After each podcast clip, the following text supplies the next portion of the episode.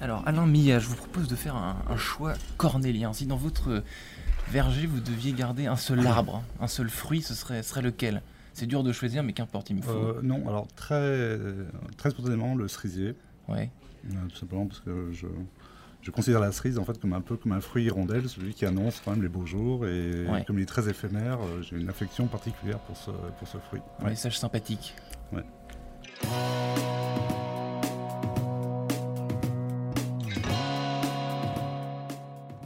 Bonjour à tous et bienvenue au Talk Décideur du Figaro. Aujourd'hui, on va parler de jus de fruits, de grands jus de fruits, même de dégustation avec mon invité Alain Milla, propriétaire de la marque qui porte son nom euh, et propri- propriétaire surtout de la ferme familiale où vous avez grandi hein, euh, depuis, euh, depuis votre enfance. Et cette ferme, elle appartient à combien de, combien de générations Euh, je, crois que les premiers sont arrivés, euh, je crois, début 18e. Voilà. D'accord. Et Ouais. vous, depuis votre naissance, vous habitez là-bas et... Alors, moi, c'est plus récent. Ouais. Euh, et je suis né effectivement sur cette ferme euh, et j'y réside encore. Oui. Hmm. Euh, sensible, visionnaire, exigeant, c'est ce que j'ai lu sur, vo- sur votre site vous, vous concernant. Ouais. C'est plutôt des compétences euh, sympathiques, ça, non? Alors, euh, sympathique, quelquefois pénible à vivre pour mes collaborateurs, mais. euh, Ah oui, parce que vous, vous êtes, vous êtes très. bah, effectivement, pour, pour s'inscrire ou pour positionner des produits là où nous les avons positionnés, il faut avoir une exigence. C'est, Mhm. c'est réel, c'est Ouais. un travail de tous les jours, de moi, mais de mes collaborateurs aussi. Sensible parce que c'est plus lié à ma sensibilité sur le fruit, sur les, sur, euh, sur les couleurs, sur les textures, sur les arômes. Et Vous avez un avis sur tout, vous, en fait. Vous êtes, vous êtes le nez, vous assemblez, vous faites tout ce travail. euh, Alors, euh, mon principal job, effectivement, est de sélectionner les matières premières, de les goûter, de les valider, mais aussi de valider tout ce qui sort des ateliers, euh, de l'usine. Euh, C'est-à-dire que rien ne sort tant que je n'ai pas validé, effectivement, le profil aromatique du jus de fruits que, que nous avons fait. Donc vous êtes toujours décisionnaire à la fin. Vous déléguez pas certaines. Non. Non, je ne délègue pas, je forme en revanche des collaborateurs Ouais, qui ouais. commencent à avoir un palais très aiguisé, Mhm. mais effectivement, pour l'instant, c'est encore moi qui valide. Oui. Alors donc vos jus, euh, les jus Alain Milla, c'est euh, toute l'année euh, des jus différents selon les fruits de saison, selon les arômes de saison. Ce qui fait qu'en gros vous n'avez pas de valeur sûre entre guillemets que vous vendez toute l'année ici. Alors si nos produits, alors le, le principe est très simple. On, on va aller euh, identifier un fruit, une variété, une zone de production, mais surtout un niveau de maturité. L'important pour moi, c'est de, euh, de, de- de trouver la très bonne, le, le moment idéal en fait pour un fruit d'exprimer tous ses arômes.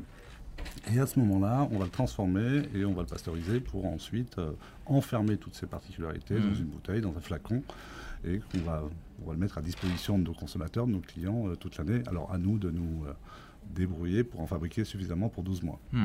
Donc le, le- le premier jus Alain Milla, c'était euh, en quelle année? Alors les six premiers jus, c'est en- la première année c'était en 97, Ouais. donc ça remonte à 22 ans, Ouais.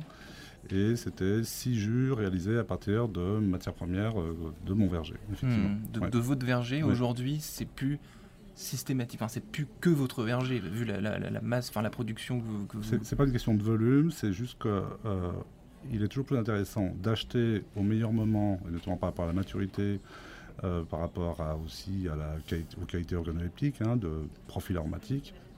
Il est plus facile d'acheter en fait que de produire. Quand on produit, on ne maîtrise pas forcément euh, des intrants comme euh, simplement la pluviométrie, euh, le nombre d'heures d'ensoleillement, Ouais, et donc ouais. on n'est pas certain d'avoir le bon produit au bon moment et en plus avec le bon volume. Hmm. Alors depuis 1997, vous savez à peu près com- combien de recettes vous avez, euh, de recettes, je ne sais pas si on peut employer ce terme, Ouais. de jus vous, vous avez créé euh, Alors aujourd'hui, on a euh, 38 parfums euh, Ouais. mono-espèces ou mono-variétales. Donc en fait, on n'a pas de mélange de- d'espèces fruitières.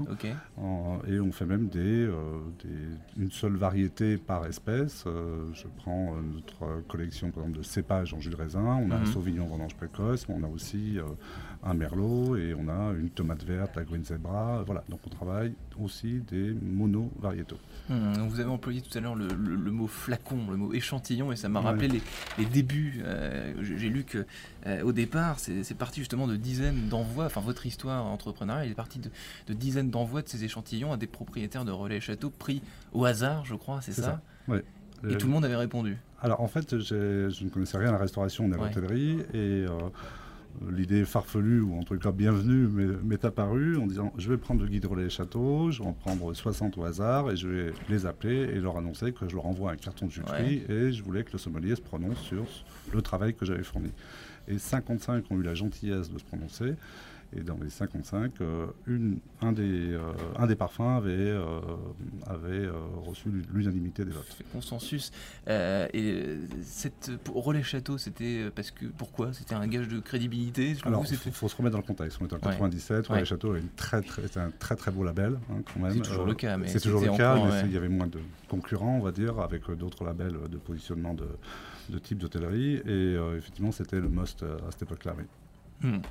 Euh, petit, euh, puis adolescent, puis adulte, jamais vous n'avez eu envie d'explorer un, autre univers, donc pas forcément euh, géographique et physique, c'est-à-dire cette hmm. ferme, mais de travailler sur une autre matière, de vous échapper, de vous enfuir. Alors je me suis déjà échappé de la ferme en faisant ça, donc le, premier échappé c'est celle-ci. Après, après oui, il y a d'autres disciplines qui m'intéressent, mais qui, enfin, qui me touchent en tous les hmm. cas.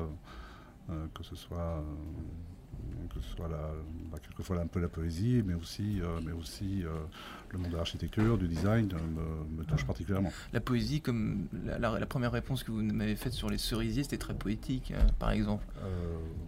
vous écrivez?